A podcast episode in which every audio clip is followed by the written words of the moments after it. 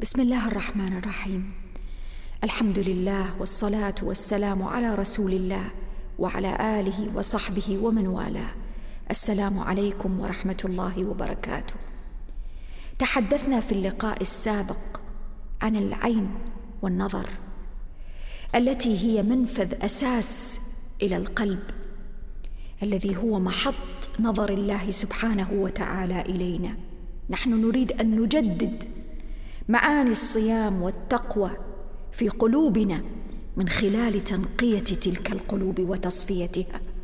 المرة الماضية تكلمنا عن النظر. ولكن ولصعوبة مراقبة النظر خاصة فيما يحيط فينا اليوم من ظروف حقيقية أنا لا يمكن أن أتحدث كلام نظري هكذا وأقوله بعيدا عن واقع نحن نعايشه اليوم. نكابده. واقع في كثير من الأحيان يأتي ضمن سياقات هوى النفس. النفس تشتهي النظر إلى أشياء متعددة. صور تعرض علينا ليل نهار في الفضائيات المختلفة. السؤال الذي يطرح نفسه هنا من الذي يمتلك القرار؟ قرار النظر إلى هذا الأمر أو غض البصر عن ذاك الأمر من الذي يمتلك هذا القرار؟ من الذي يستطيع أن يوقف نظري عن هذا الشيء أو ذاك؟ من الذي يملك أن يحدد لي ما الذي أنظر إليه وما الذي لا ينبغي أن أنظر إليه؟ القرآن كلام الله عز وجل. ولكن السؤال من الذي سيقوم بتحويل تلك الأوامر والتعاليم إلى حقيقة؟ في حياتي وفي واقعي. من الذي يمتلك القرار؟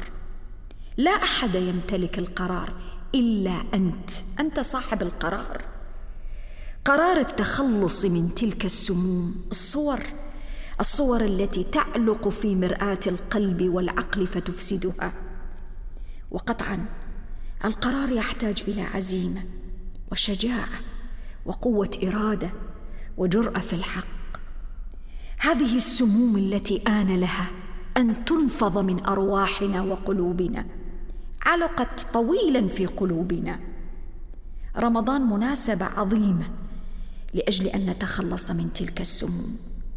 وإذا كنا في شك من قدرتنا ومن قدرة العزائم لدينا وقوة إرادتنا على مواجهة تلك السموم واتخاذ القرار الشجاع فما علينا إلا أن ننظر لأنفسنا في نهار رمضان. تأمل. تأمل وأنت في نهار رمضان. أيروق لك وأنت المسلم الذي لا تريد بصيامك إلا وجه الله عز وجل. أيروق لك أن تنظر إلى حرام في النهار. أيروق لك أن تنظر إلى منظر خليع على سبيل المثال في النهار. اطلاقا. لأنك تدرك تماما. أن تلك النظرة تفسد عليك الصيام وتذهب بذلك العناء والتعب. أدراج الرياح. من هنا كانت الإرادة قوية جدا والعزيمة صارمة في نهار رمضان. ما نريده؟ أن نجعل أمد وطول تلك العزيمة والإرادة القوية يمتد إلى ما بعد النهار. يمتد ليشمل ساعات الليل التي هي أعظم وأرقى أنواع ومواسم الطاعات لله سبحانه وتعالى. ساعات الليل ساعات الليل لا تعني أن أتحلل من تلك الأوامر والتعاليم. فما يغضب ربي في النهار هو ذاته الذي يغضبه في الليل. وما أخشى عليه وأخشى على نفسي من إفساده في النهار. هو الذي ينبغي أن أهتم بتحصينه في الليل. فكيف أفسده بالليل؟ كيف أحافظ على الشيء بالنهار ثم أفسده آخر النهار؟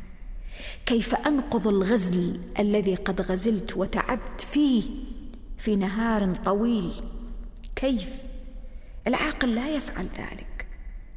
كل ما نحتاج إليه أن نحاول أن نتخلص من تلك العفوية في التعامل مع الأمور. نحاول أن نراقب أنفسنا. نحاول أن نجعل على أنفسنا رقابات حقيقية. رقابات تستطيع وتؤمن بأنها هي لوحدها القادرة على أن تقول لا لن أنظر إلى ذلك المنظر. حتى وإن كانت نفسي تبرر أو تسوغ لي أو تزينه في قلبي. حتى وإن كانت نفسي تقول لي لا عليك الليل طويل وستقوم وتصلي قيام وتهجد فيمحو الله بهن الخطايا. ثم لديك يوم الغد لتصومه فيمحو الله به كذلك الذنوب.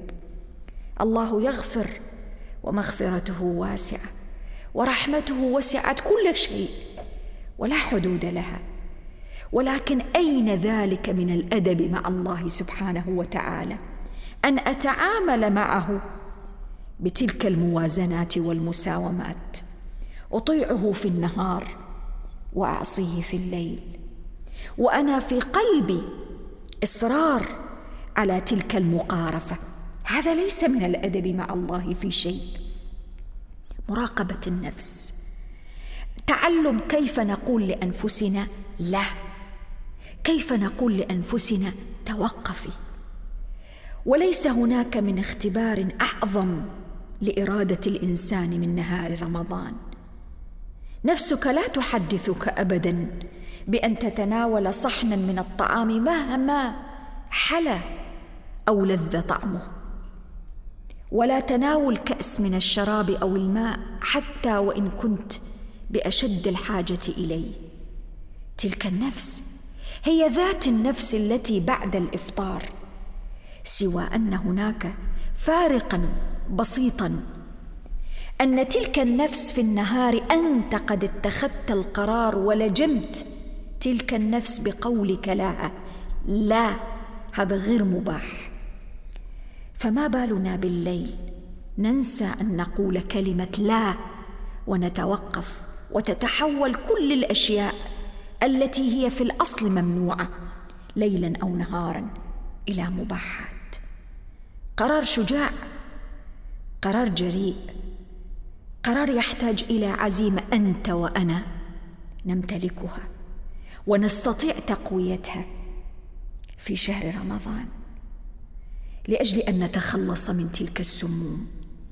تلك السموم التي جعلت الرؤية في مرآة قلوبنا غير واضحة. أصبح النور وقد خفت الكثير من بهائه ورونقه لما علق من قلوبنا من سموم وأدواء وأشياء آن لها أن تغسل بالتوبة والإرادة والاستعانة بالله عز وجل والعزيمة على قول كلمة لا لكل ما هو ممنوع ومنهي عنه. نلقاكم غدا بإذن الله. السلام عليكم ورحمة الله وبركاته.